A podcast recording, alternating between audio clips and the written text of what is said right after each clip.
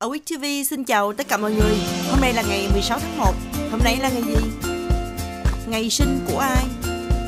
Ngày 16 tháng 1 năm 1853 là ngày sinh của Henri Michelin. Ông là doanh nhân người Pháp, là người đồng sáng lập công ty lốp xe Michelin. Vào ngày này năm 1912 là ngày sinh của Trần Duy Hưng. Ông là bác sĩ, là chính trị gia người Việt Nam cũng vào ngày này năm 1968 là ngày sinh của Tô Ngọc Hoa. Cô là diễn viên sân khấu truyền hình nổi tiếng tại xứ Cảng Thơm từ đầu thập niên năm 1990 đến nay. Cô là gương mặt quen thuộc với hàng loạt vai diễn trong các bộ phim như Hồ sơ trinh sát, Nghĩa nặng tình thâm, Thần điêu đại hiệp và Bao la vùng trời. Nam diễn viên điện ảnh người Mỹ gốc Việt Johnny Chí Nguyễn, anh sinh ngày 16 tháng 1 năm 1974. Anh để lại ấn tượng với khán giả qua các vai nam chính trong các phim võ thuật như Dòng máu anh hùng, Bảy rồng và Bụi đời chợ lớn.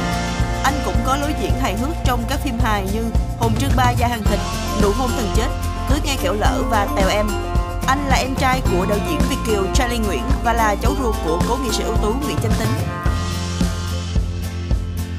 Ngày 16 tháng 1 năm 1981 cũng là ngày sinh của ca sĩ Mỹ Tâm. Cô là một trong những nghệ sĩ V-pop bán đĩa nhạc chạy nhất mọi thời đại và được mệnh danh là nữ hoàng V-pop. Cô là nữ nghệ sĩ có ảnh hưởng lớn tại Việt Nam. Trong suốt sự nghiệp âm nhạc của mình, Mỹ Tâm giành được 5 giải cống hiến, một giải âm nhạc châu Âu của MTV và 3 năm liên tiếp nhận giải gương mặt của năm của giải thưởng làn sóng xanh.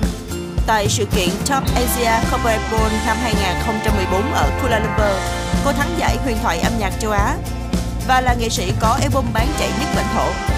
Cô xuất hiện trong danh sách top 50 phụ nữ ảnh hưởng nhất Việt Nam năm 2017 do tạp chí Forbes Việt Nam công bố. Vào tháng 1 năm 2018, cô là ca sĩ Việt Nam đầu tiên có album lọt vào top 10 Billboard World Album.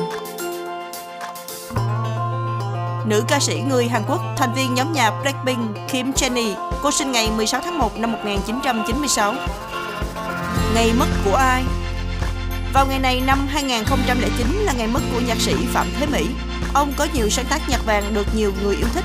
Trước khi ông mất, nằm trên giường bệnh, ông kịp hoàn chỉnh hai trường ca lớn là Con đường thế kỷ và Gió Củ Chi.